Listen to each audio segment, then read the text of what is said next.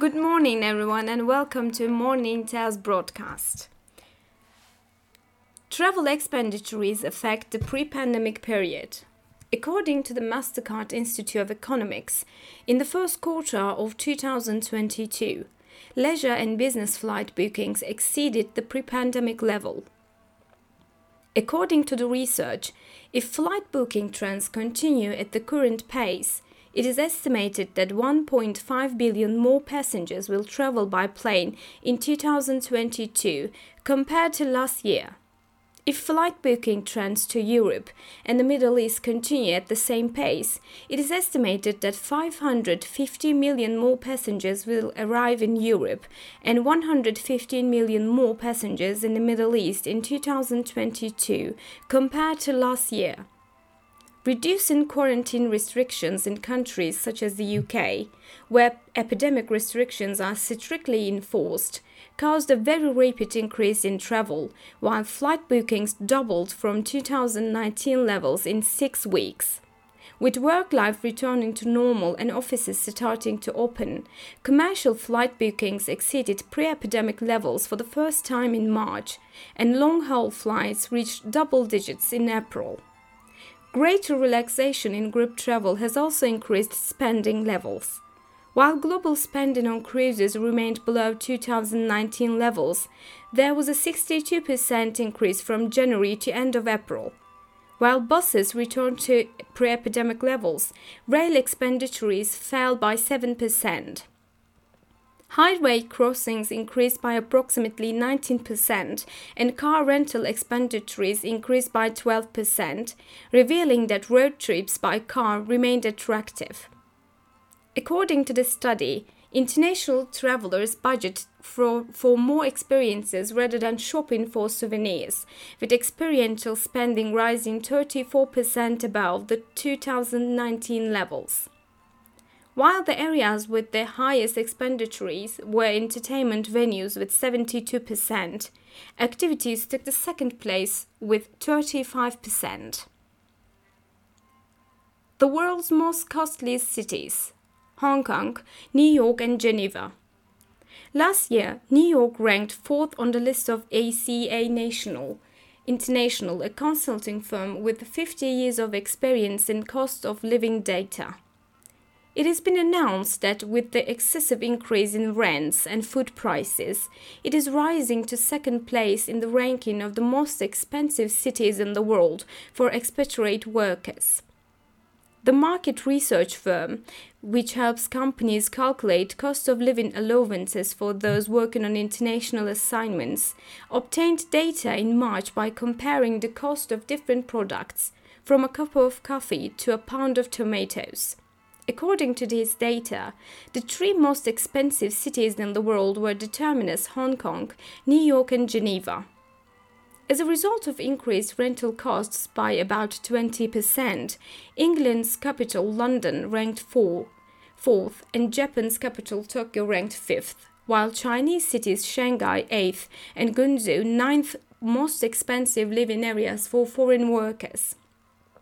According to ECA's measurements, it was seen that Ankara, the capital of Turkey, was in the last place in the list of 207 cities from 120 countries for foreign workers in 2022. Ankara fell in five places compared to last year, fell to 207th place in the list, and became the cheapest city in the world for employees temporarily assigned by foreign companies and organizations. In the same ranking, Tel Aviv was the sixth most expensive city and Beijing was the fourth city. The Competition and Markets Authority. Apple and Google have too much power. Action is needed. The UK Competition Authority announced that Apple and Google have too much power in the phone market and action must be taken to prevent them from becoming a monopoly. The agency published a report on the two companies after a year of research.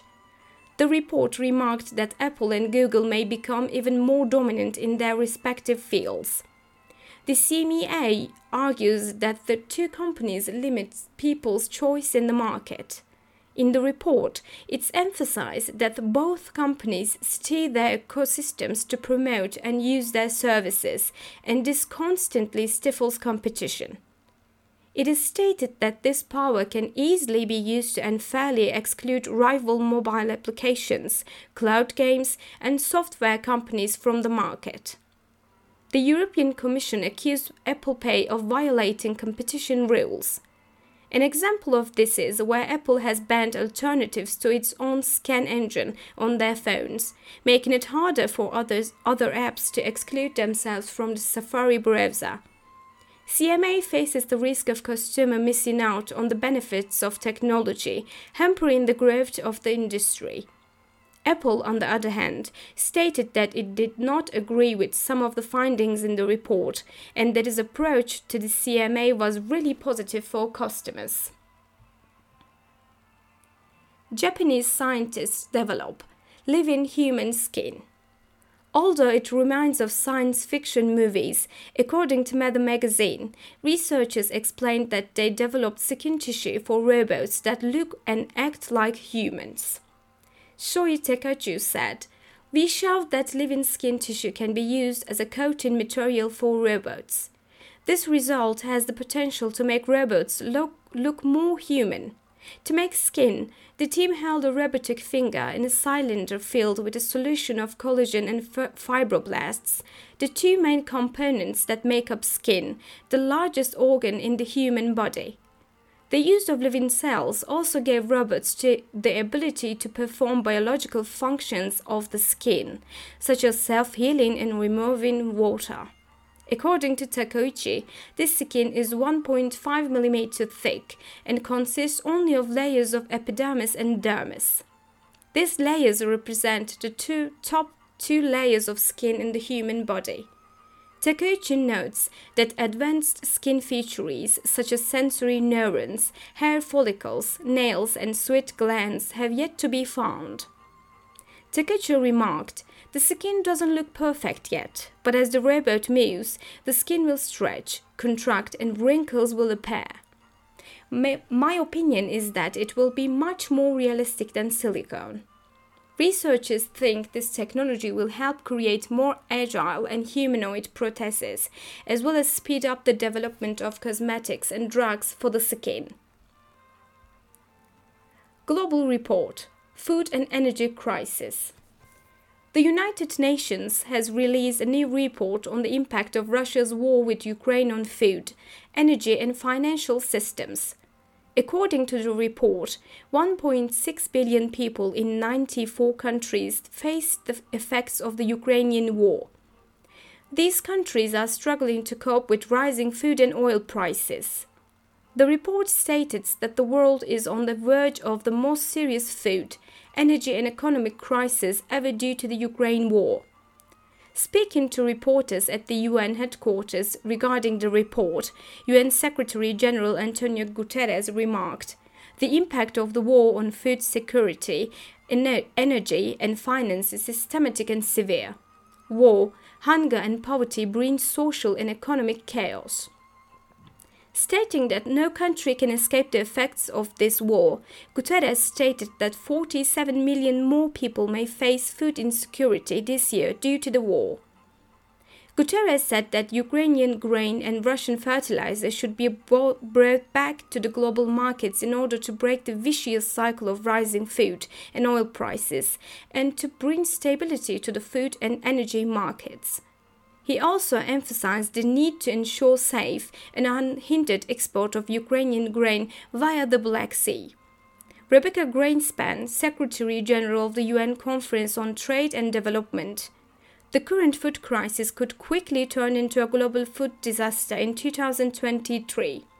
Grynspan stated that without the export of Ukrainian grain and Russian fertilizer, there will be no solution to the food crisis, and therefore, the next 18 months are of critical importance.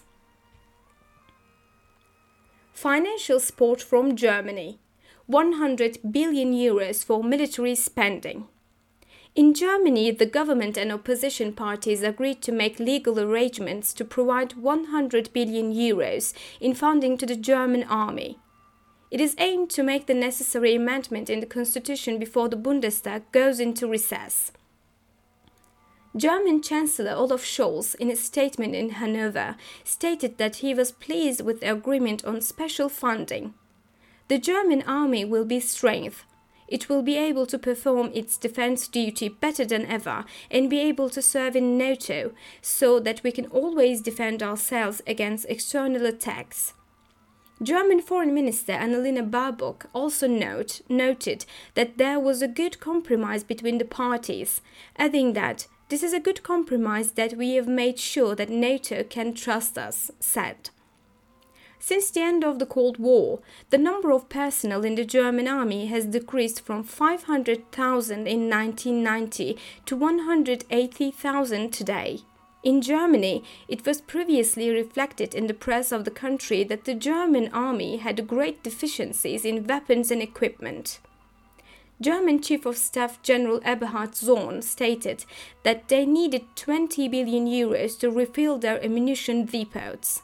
In addition, it was claimed in the German press that Germany was planning to acquire materials such as missile shields, unmanned aerial vehicles, F 35 warplanes, helicopters, and radios.